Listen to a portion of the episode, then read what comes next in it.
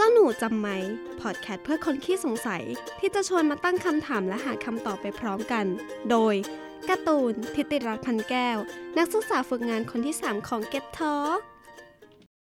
สวัสดีค่ะ ยินดีต้อนรับเข้าสู่รายการ เจ้านาจะหมอเจ้าหนูจำไหมและดำเนินรายการโดยการ์ตูนนักศึกษาฝึกงานคนที่ 3 แห่ง Get Talk ฉันเคยเย เมื่อ EP ที่ผ่านมานะคะ ก็ได้หาคำตอบกันไปกับเรื่องของการสูญพันธุ์ของไดโนเสาร์นั่นเอง มันมีอะไรบ้างที่ทำให้เผ่าพันธุ์มันสูญพันธุ์ได้นะคะ เพราะถ้ามองตามหลักวิทยาศาสตร์แล้วเนี่ย มันก็ค่อนข้างเป็นไปได้ยากนะ ที่จะทำให้สัตว์นั้นเนี่ยสูญพันธุ์หายไปเลยเนาะเพราะว่าปกติแล้วมันก็จะมีวิวัฒนาการใหม่ ๆ ที่ทำให้มันอยู่รอดต่อไปได้นั่นเองสำหรับเรื่องใน EP นี้นะคะ ก็จะมาเล่าให้ฟังในเรื่องของ สัตว์ปีก นกบวกนกเป็นนกบวกนก กับเรื่องแบบนกๆนะคะ ในวันนี้ ถ้าในยุคดึกดำบรรพ์นะคะ นอกจากจะมีสัตว์ที่อยู่ในทะเลแล้ว สัตว์บกก็มีแล้วนะคะ อย่างพวกสัตว์เลื้อยคลานเนี่ย สัตว์ปีกก็ต้องมีเหมือนกัน เพราะอย่างตอนของไดโนเสาร์อะค่ะ ที่อยู่ในช่วงประมาณ 245ถึง65 ล้านปีก่อนเนี่ยมันก็มีสายพันธุ์ที่บินได้เหมือนกันนะคะ อย่างเทโรซอร์นั่นเองตัวใหญ่ ๆ จากซากฟอสซิลของนกนะคะ ก็ทำให้เรารู้ว่านกเนี่ยมีวิวัฒนาการแยกออกมาจากสัตว์เลื้อยคลานอีกทีนั่นเอง หลังจากที่ภูมิอากาศนะคะ มีการเปลี่ยนแปลงอย่างทันทีทันใดในตอนนั้นเนี่ยก็อาจเกิดจากการที่โลกถูกดาวเคราะห์น้อยพุ่งชนนะคะ หลังจากนั้นพวกพืชพวกสัตว์เนี่ยก็สูญพันธุ์ไปเกือบทั้งหมด แต่หลังจากโศกนาฏกรรมใหญ่ครั้งนี้ผ่านไปเนี่ย เชื้อสายบรรพบุรุษนกที่เหลืออยู่เพียงเล็กน้อยเนี่ย ก็ต้องดิ้นรนในการสืบเผ่าพันธุ์ของตัวเองนั่นเอง จนมีวิวัฒนาการกระทั่งมีรูปร่างคล้ายนกนะคะ อย่างที่เราเห็นกันในปัจจุบัน มันก็เลยเป็นผลพวงมาถึงปัจจุบันนี้ด้วยว่า นกมันยังต้องดิ้นรนเพื่อให้มันยังมีชีวิตรอดอยู่บนโลกนี้นั่นเอง และเรื่องราวนกๆแบบนี้นะคะ ก็มีสิ่งที่น่าสงสัยก็คือ พฤติกรรมของมันเนี่ยที่เหมือนเขาเรียกว่าเป็นมหากรรมดีกว่า เป็นแบบมหากราบที่ยิ่งใหญ่ของเผ่าพันธุ์นกนะคะ เปิดได้ยิ่งใหญ่มาก กับเรื่องของการอพยพของนกนั่นเองอ่าแบบที่เราเห็นกันว่ามันจะมีนกจำนวนมหาศาลเนี่ยบินอยู่ในท้องฟ้านะคะ แล้วมันจะบินไปไหนกัน เมื่อเข้าสู่ฤดูหนาวแล้วเนี่ย ถ้าเกิดใครเห็นนะคะ เราก็จะรู้สึกว่าเราจะเห็นนกแบบบางตาลงเนาะ ถ้าในอดีตเนี่ยมนุษย์เขาไม่รู้ว่านกหายไปไหนในช่วงฤดูหนาว เขาก็เลยคิดกันไปว่า นกเนี่ยมันบินไปไกลถึงดวงจันทร์ได้เลยนะ คือเวอร์วังมาก แบบนกบินไปไกลถึงดวงจันทร์นะคะ และเพราะโครงสร้างของนกเนี่ยมีการปรับตัวให้เหมาะสมกับการใช้ชีวิตบนอากาศ ทั้งการที่มันมีขนนะคะ มีขนปีก มีหางนะคะ แล้วก็มีระบบเผาผลาญอาหารให้เกิดพลังงานนั่นเอง การปรับตัวแบบนี้เนี่ยก็เลยทำให้มันก็เลยต้องหานะคะ สถานที่ที่มีสภาพแวดล้อมที่จะเหมาะแก่การดำรงชีวิตของมันในแต่ละช่วงฤดูกาลนั่นเอง ที่นกมันจะต้องอพยพเนี่ยมันเป็นเพราะว่า ตอนที่เข้าสู่ฤดูหนาวอะค่ะ สภาพแวดล้อมที่ที่อยู่จะไม่อุดมสมบูรณ์เท่าเดิม สาเหตุสำคัญมันมาจากแบบแหล่งอาหารมันลดลงนะคะ ฤดูหนาวเนี่ยที่ไม่ใช่ฤดูหนาวประเทศไทยนะคะ มันค่อนข้างมีการเปลี่ยนแปลงของธรรมชาติจากที่เคยเป็น มันก็เลยต้องไปหาที่อื่นที่อาหารมันสมบูรณ์กว่านะคะ อย่างในเขตอบอุ่นต่างๆ นี่แหละ แต่การที่จะไปในเขตอบอุ่นได้เนี่ย มันไม่ได้ใกล้กับบริเวณที่พวกมันเคยอยู่เลย เพราะฉะนั้นมันก็เลยเป็นกิจวัตรยิ่งใหญ่นะคะ ที่นกเนี่ยจะต้องบินข้ามน้ำข้ามทะเลที่มันจะบินไปสู่ดินแดนที่มันต้องการนะคะ แล้วก็เป็นดินแดนที่จะใช้ชีวิตของมันในฤดูนั้นๆ นั่นเอง นกเนี่ยเลยเป็นสัตว์ชนิดเดียวในโลกที่มีการอพยพย้ายถิ่นมากที่สุดนั่นเองนะคะ เพราะว่าขนาดคนเราเนี่ยมียานพาหนะที่เยอะมากแล้วก็หลายรูปแบบนะคะ ก็ยังไม่เห็นใครที่จะเดินทางแบบหลายพันไมล์ทุกปีอย่างเงี้ยบินกันข้ามทวีปกันเหมือนนกนะคะ ก็ยังไม่เห็นการอพยพเนี่ยมันก็เลยเกิดขึ้นแบบซ้ำแล้วซ้ำเล่านะคะ มันจะวนเวียนอยู่แบบนี้ไปเรื่อยๆ ทุกๆ ปีนั่นเอง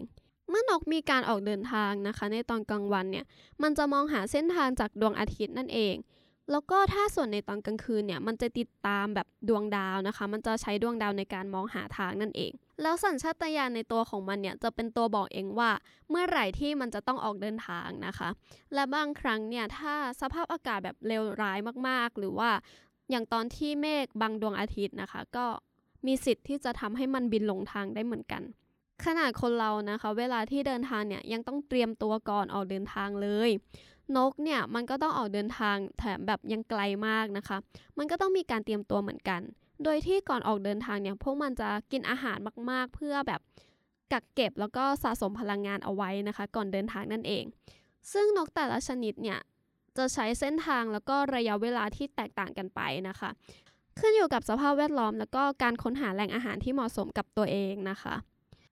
แล้ววิธีการอพยพของนกนะคะ ที่บอกไปว่ามันแตกต่างกันเนี่ย บางชนิดก็อพยพแบบระยะทางสั้นๆนะคะ สลับกับการหยุดพักหากินไปตลอดทางเลย ก็คือบินไปแล้วก็แวะแล้วก็หากินแถวนั้นนะคะ แล้วก็เดินทางต่อนั่นเอง แต่ว่าบางชนิดเนี่ยก็คือตัดสินใจบินทีเดียว บินอพยพแบบทั้งกลางวันกลางคืนเลย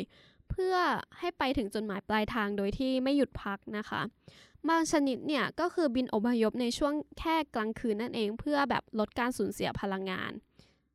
แล้วที่เราเห็นกันนะคะว่าการอพยพของนกเนี่ยมันจะอพยพกันเป็นกลุ่ม นั่นก็เป็นเพราะว่ามันจะเป็นการเรียนรู้แล้วก็จดจำเส้นทาง การอพยพนะคะจากนกที่มีประสบการณ์มากกว่านั่นเอง เพราะว่านกที่มีประสบการณ์มากกว่าค่ะ จะรู้ว่าควรเลือกใช้เส้นทางไหนที่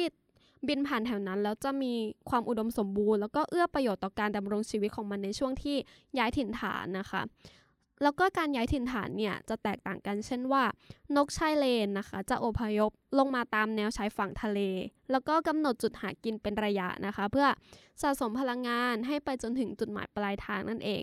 ส่วนนกขนาดใหญ่นะคะ เช่นพวกนกกระสาเหยี่ยวหรือว่านกอินทรีอะไรอย่างเงี้ยค่ะ มันจะอพยพด้วยการบินเหนือแผ่นดินนะคะ เพราะว่าบนแผ่นดินเนี่ยมันจะมีมวลอากาศร้อน เพื่อช่วยในการพยุงให้มันลอยตัว หรือว่าร่อนไปยังจุดหมายปลายทางได้ แล้วนกแต่ละชนิดเนี่ยก็มีการบินข้ามสิ่งต่างๆ เหมือนกัน อย่างนกจมูกหลอดนะคะ จะมีการอพยพข้ามมหาสมุทรแอตแลนติก ไปยังชายฝั่งของบราซิลนั่นเอง แล้วมันจะบินกลับมาตอนเหนือของยุโรปอีกครั้งในตอนที่มีอากาศอบอุ่นนะคะ หรือนกนางแอ่นเนี่ยจะมีการบินมากกว่า 4,000 กิโลเมตร จากยุโรปนะคะ แล้วก็ข้ามทะเลทรายซาฮาราไปยังแอฟริกานั่นเอง หรือว่าจะเป็นพวกฝูงห่านบาเห็ดนะคะ ฝูงห่านเนี่ยจะบินข้ามเทือกเขาหิมาลัยที่สูงกว่า 8,000 เมตรเลยนะโหฝูงห่านคือแบบพิชิตยอดเขาแล้วนะคะ และลักษณะการบินของฝูงห่านนี้นะคะ จะมีผู้นำฝูงแล้วก็ตัวอื่นๆเนี่ยจะบินถัดไปตามกันเป็นรูปตัว V นั่นเอง เพราะการบินเป็นรูปตัว V เนี่ยแหละค่ะ อันนี้ก็อาจจะไม่ใช่แค่ลักษณะการบินของฝูงห่านด้วยนะ บางนกบางชนิดที่เราเห็นกันก็เห็นว่ามันบินแบบเป็นรูปตัว V เพราะการบินเป็นรูปตัววีเนี้ยค่ะ จะทำให้นกเนี่ยขยับปีกขึ้นลงน้อยกว่า ตอนที่บินแบบอยู่ลำพังตัวเดียวนะ เพราะมันจะใช้ประโยชน์เอ่อจากลมแบบหนึ่งเขาเรียกว่าเป็นลมส่งอะค่ะ มันคือลมที่เกิดจากลมที่มาจากการตีปีกของตัวหน้านะคะ หมายความว่าตัวหน้าเนี่ยตีปีกแล้วมันก็จะมีลมออกมาจากปีกของตัวหน้าใช่ไหมแล้วตัวหลังก็จะใช้ลมที่มาจากตัวหน้านั้นนะคะ มาช่วยพยุงตัวเองต่อไปนั่นเอง แล้วก็ทำให้นกตัวหลังๆเนี่ย สามารถแบบรักษาระดับความเร็วได้ แล้วก็สามารถใช้พลังในการบินน้อยกว่าเดิมมากด้วยนะคะ นอกจากนี้เนี่ยการบินแบบรูปตัววีนี้มันมีประโยชน์อีกก็คือ เมื่อนกที่บินอยู่ข้างหน้าเนี่ยรู้สึกว่าตัวเองเหนื่อย มันก็จะบินถอยออกมาให้ตัวที่อยู่ข้างหลังบินขึ้นมาแทนที่นะคะ ทำให้มันสามารถที่จะออกไปพัก แล้วก็ออกไปผ่อนคลายได้นั่นเอง แล้วก็จะมีตัวใหม่ที่จะมานำต่อไป เพราะฉะนั้นผู้นำฝูงเนี่ยค่อนข้างที่จะมีความแข็งแรง แล้วก็มีความเป็นแบบผู้นำมาก ๆเลยนะ ความยิ่งใหญ่ที่เราเห็นกันนะคะ ใครจะไปรู้ว่าทุกสิ่งที่ทำมันก็มีเหตุผลของมันทั้งนั้นนั่นเองไขข้อสงสัยกันไปแล้วนะคะ กับเรื่องของการอพยพของนก EP หน้าจะเป็นเรื่องอะไรก็รอติดตามกันได้เลยค่ะ